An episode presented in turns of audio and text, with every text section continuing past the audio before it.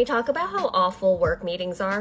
So many meetings are just poorly run and barely have a purpose. I personally think a lot of companies just have really bad meeting hygiene. They don't have an agenda. Nobody's taking note of like the decisions and the actions that are taking place in the meeting. One person completely overtook the meeting and is wasting everyone's time, like this commenter's boss. What organizations and managers are missing a lot of the time is how you allocate an employee's time is company culture. When I saw people in back to back meetings with barely time in between them, where are they going to do the work? Like, when are they having lunch? When are they going to the bathroom? People are going to have meetings regardless if you have a set of rules or not, but at least you can empower people to say no to meetings if you have some sort of criteria or some sort of way to tell employees, like, this is what a good meeting is, this is when you should decline a meeting, and this is how you could run a good meeting.